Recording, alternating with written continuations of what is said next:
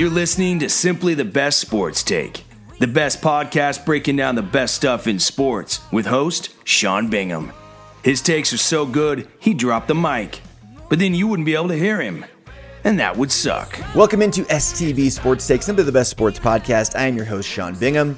And whether you're listening on Spotify or Apple Podcasts or, or Google Podcasts or Anchor Podcasts, or if you're on YouTube, thank you, thank you, thank you for joining us. Uh, I've got a goal to do this every single day, uh, every single weekday, that is. Today is a rather busy day for me with some other things, but I'm here, I'm doing it, and I thank you guys for listening. Please subscribe, please share the podcast. I apologize if today's is a little bit shorter.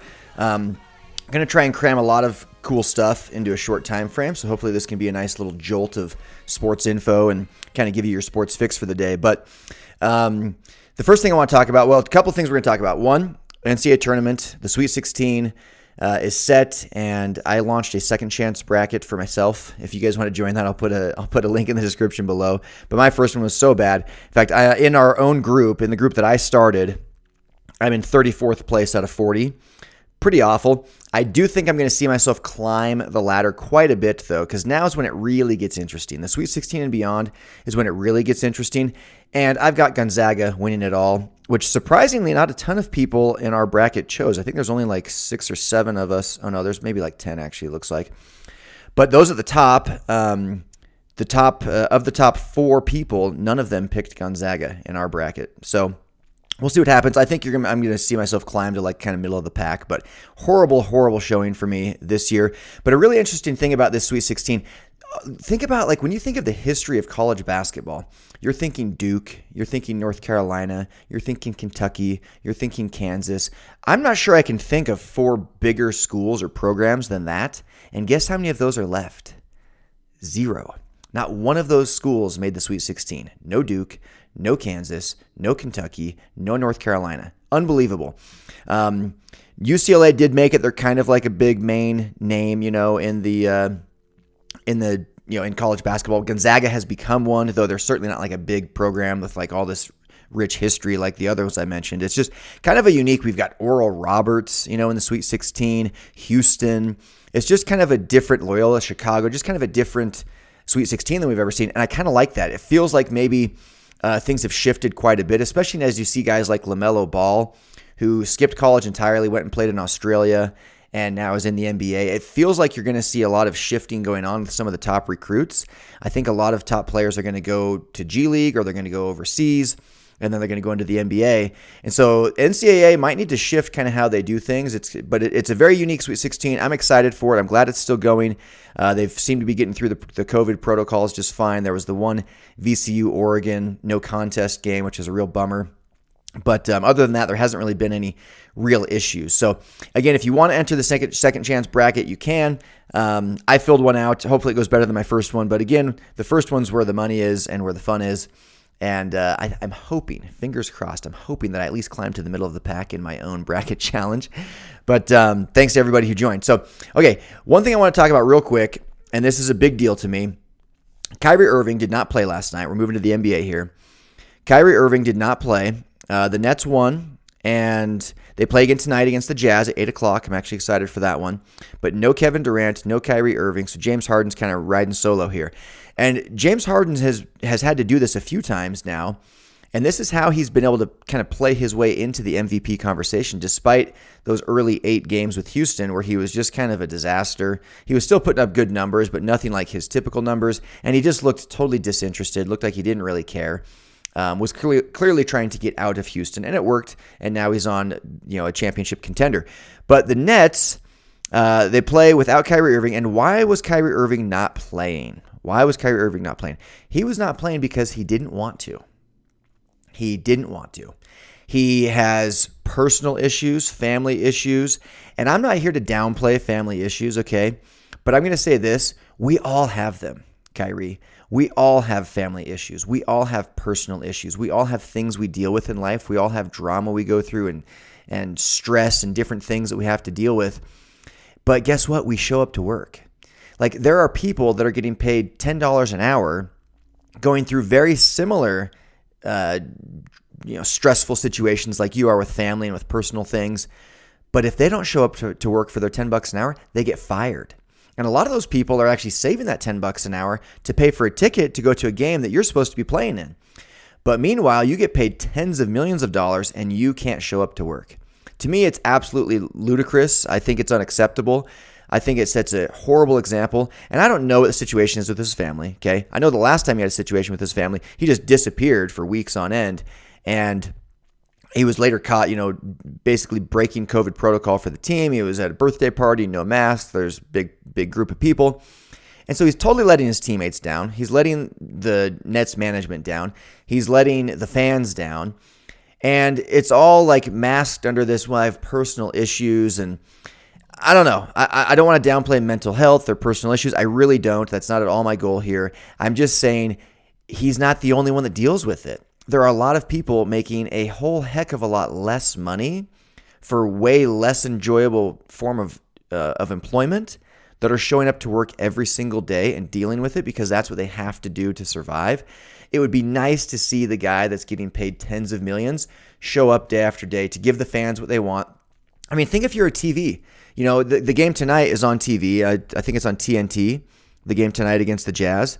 And I'm checking right now. It's on it's on one of the channels. I can't see it right now, but it's on ESPN actually, sorry. So ESPN. So ESPN paid all this money to see a Jazz and Nets matchup, and now we're going to get a totally watered down version because Kyrie Irving decided he doesn't want to go on a road trip.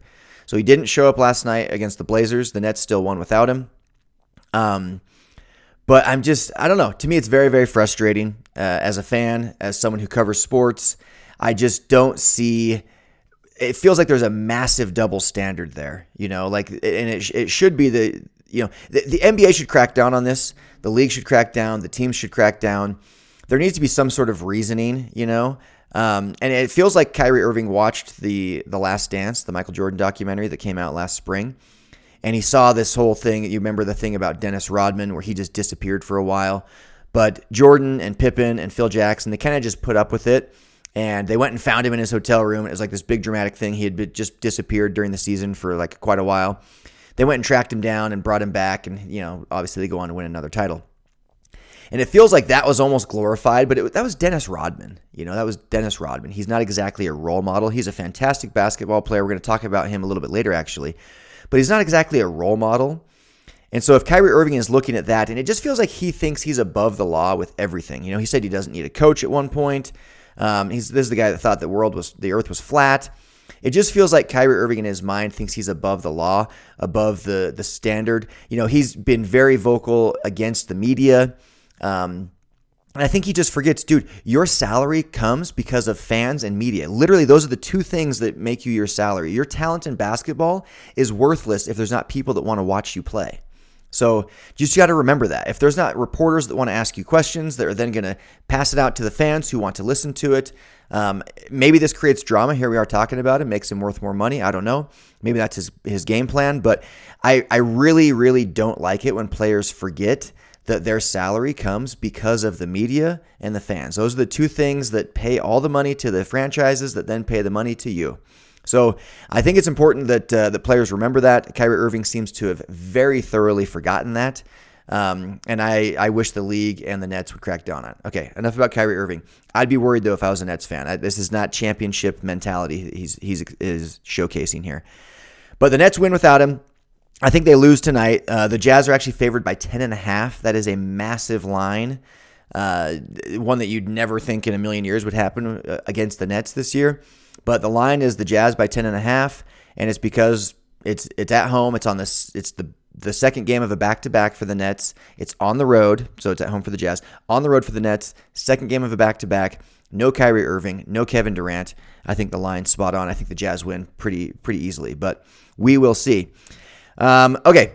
In other news in the in the NBA, a lot of trade talk going on. The trade deadline is actually tomorrow at 3 p.m. So it's about 24 hours from now as I sit and record this. Um, trade deadline tomorrow, 3 p.m. It's actually 3 p.m. Eastern, so it's about 22 hours from now as I record this. But a lot of talk going on. There's all sorts of stuff. There's there's one of them that's interesting for the Jazz is there was a mention that maybe JJ Redick would be released from the Pelicans and that the Jazz would scoop him up. I would absolutely love that. It would take the best three point shooting team in the league and only improve them with JJ Redick, another veteran, another shooter, spread the floor even more. I'd be all for that. Um, that would be amazing. That'd be fantastic. So we'll see if that happens or not. I don't know, but there's a lot of stuff going on. So tomorrow we'll probably have a lot more news and a lot more to talk about with the trade deadline. Um, you know, I, I, saw one thing about Kyle Lowry potentially going to the Lakers. That would be huge because they don't really have like a true point guard. LeBron plays point most of the time. He's currently out, obviously. Uh, last year they had Rondo. And so this year, it would be interesting to see. I mean, if Kyle Lowry goes to the Lakers and they get LeBron and AD back at full strength, they might become my favorite again because they're already neck and neck at full strength with uh, with the Nets. And you bring Kyle Lowry in and another proven veteran, another very savvy player, another unselfish player, a champion who's been there, done that. Uh, I might give the, give the edge back to the Lakers, but right now they're in shambles uh, without Anthony Davis and LeBron James. But that would be a huge, huge pickup for them if they could somehow work something out uh, with with uh, with the Raptors. Speaking of the Lakers, the old Lakers beat the current Lakers last night, the Pelicans, without uh, without LeBron James and Anthony Davis. The Lakers are just, uh, like I say, a shell of themselves. But last night the Pelicans beat the Lakers pretty good. So again, it's you know it's the old Lakers, meaning Brandon Ingram, Lonzo Ball, Josh Hart, and uh, Brandon Ingram went off. He had 36 points. Looking at the score here, Zion had 27. We had Brandon Ingram 36. Lonzo did not play. We'll see if he gets released. There's talk of that. Um, but uh, you know he's always got some sort of injury. Last night was a hip flexor, but there is a lot of talk about him being moved off of the Pelicans as well. And honestly, if I'm on the Pelicans, I think I'd want out too. Like it's just not a that's just not like a proven franchise. Actually, they are proven. They're proven to not be very good, and they don't have the greatest coach. They've got all this talent that seems to be underachieving. I feel like I'd want out as well because it's just also not a city that I personally really love all that much. It's not a big market that's going to offer a ton of uh, marketability for you. And I'm not I'm not against small markets, obviously being in Utah, but that New Orleans Pelicans, even their name is just kind of not so cool. not that the players are taking that into account much, but uh, that's just a franchise I would not be stoked to play for, just to be frank. And so I wouldn't. Uh, I don't blame Lonzo Ball if he wants out. But and speaking of Lonzo Ball, Magic Johnson uh, went on record the other day saying that Lonzo that that nobody nobody has a better basketball IQ at the point guard position in the NBA than Lonzo Ball. I thought that was pretty interesting. Now, I think Magic likes Lonzo. He drafted him. Lonzo also plays very similar to Magic Johnson, where he's not a score first guy at all. Uh, he's definitely a distributor first and a scorer after that. Lonzo can score decently. You know, he's averaging about 14, 15 a game this year. But I don't know that I agree that he has the best basketball IQ um, among the point guard position. I think he's up there. I think he's definitely up there. But it's tough to argue against a guy like a Steph Curry, you know, who who clearly can do do it all. Um, James Harden, if you count him as a point guard, which he kind of goes back and forth between, uh, but he's been playing that most of the time this year and he's one of the he's the league leader in assists, one of the leaders in points. Um, his team's in you know second place in the East. They're favorites to win the NBA title. Tough to argue against his basketball IQ. I do think he's dribble, dribble, dribble, pound, pound, pound, hold the ball too much. Um, but the results do seem to be there for him, at least in the regular season. Whereas Lonzo hasn't really, nothing he does seems to translate to wins. Like wherever he goes, they miss the playoffs. And so uh, he's young, and we'll see. But uh, that was a very interesting comment by Magic Johnson. Maybe you see Lonzo go back to the Lakers. Mm, I don't know. Maybe if, I guess if they want to put up with LaVar a little bit more, right? But um, okay, another big thing that I want to touch on. I'm going to actually dive into this one more tomorrow or the next day. I'll, I'll find a time. But there was a very, very interesting comment that took place uh, by Draymond Green. He said he was the best defender of all time. Yes, you heard me right. Draymond Green claims to be the greatest defender of all time. And he says, when you, I think when you look, and if you're on YouTube, I'll put this up on the screen, but I think when you look at the things that make a good defender reaction time, toughness, being able to see the picture long before it develops, and most importantly, in order to finish a defensive possession, you've got to rebound. I think I'm great in every facet that makes up that side of the ball. So he said he's the greatest player, greatest defender of all time. So Draymond says that, and it lights lights up the NBA world. Of course, Tony Allen, who's known for his defense, who prides himself in his defense, uh, he took to Twitter and just put "Big Cap, who stamped you? who you clamp. In the words of Jay Z, we don't believe you. You need more people. so then uh, Draymond responded and put, "I was waiting. I was waiting on you to stamp me, big homie."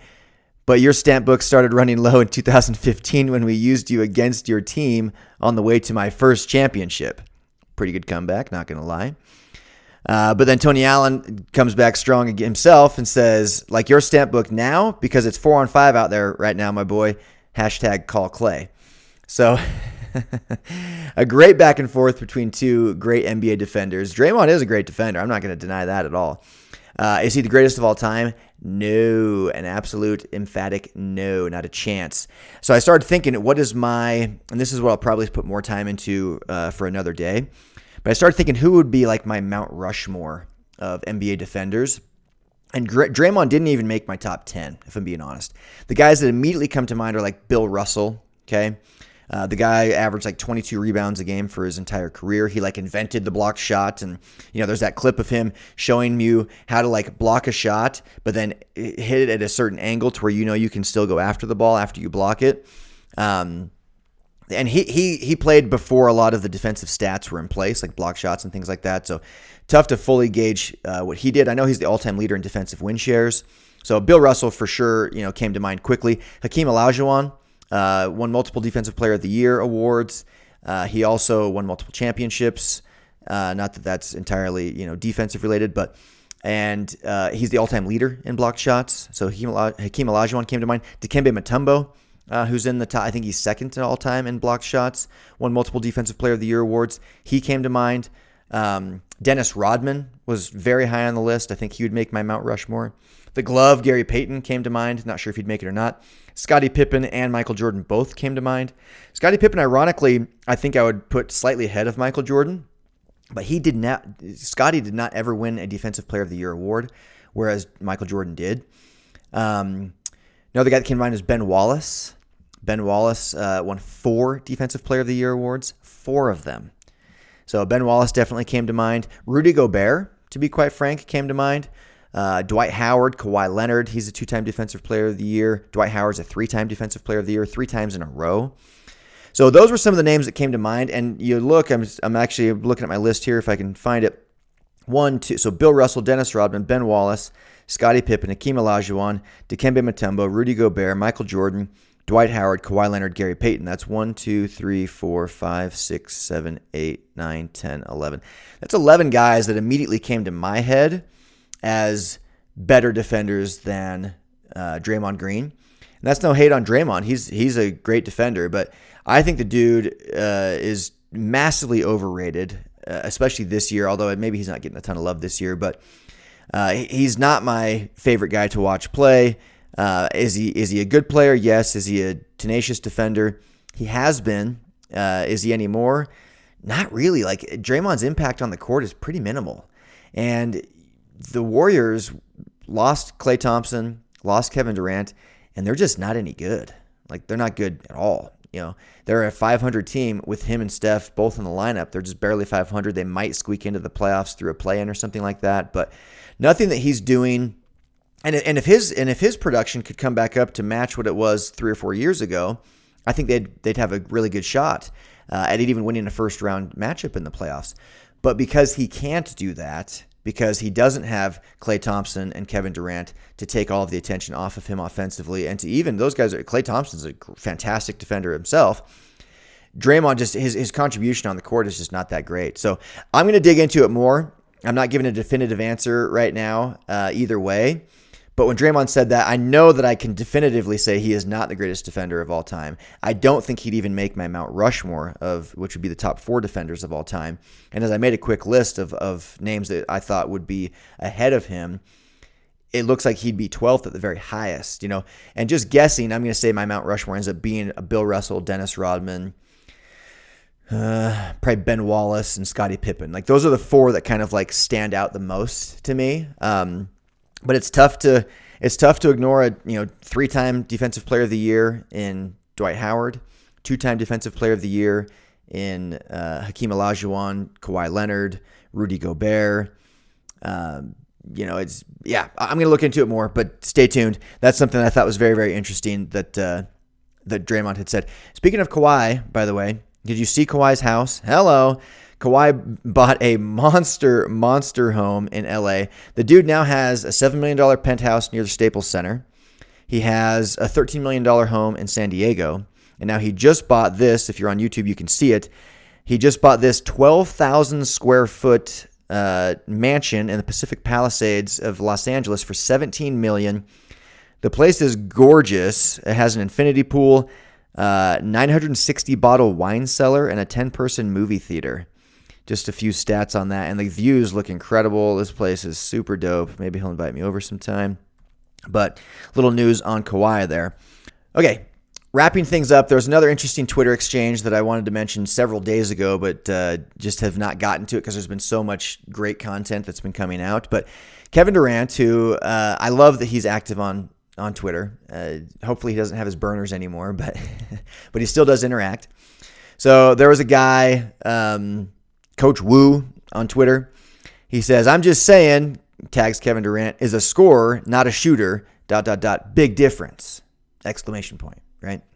So Kevin Durant responds, Explain the difference then. Just plain and simple. I didn't ever see a response. But it got me thinking, what is the difference between the two? Well, there is obviously a difference. And for the record, uh, Coach Wu, U of LSU, um, Kevin Durant is both. He is a fantastic shooter, and he's one of the greatest scorers we've ever seen it's kind of hard to be a fantastic scorer without being at least a decent shooter. But there are some guys that come to mind. Russell Westbrook would be at the top of that list. That guy can flat out score, but he flat out can't shoot, right? So there are those guys.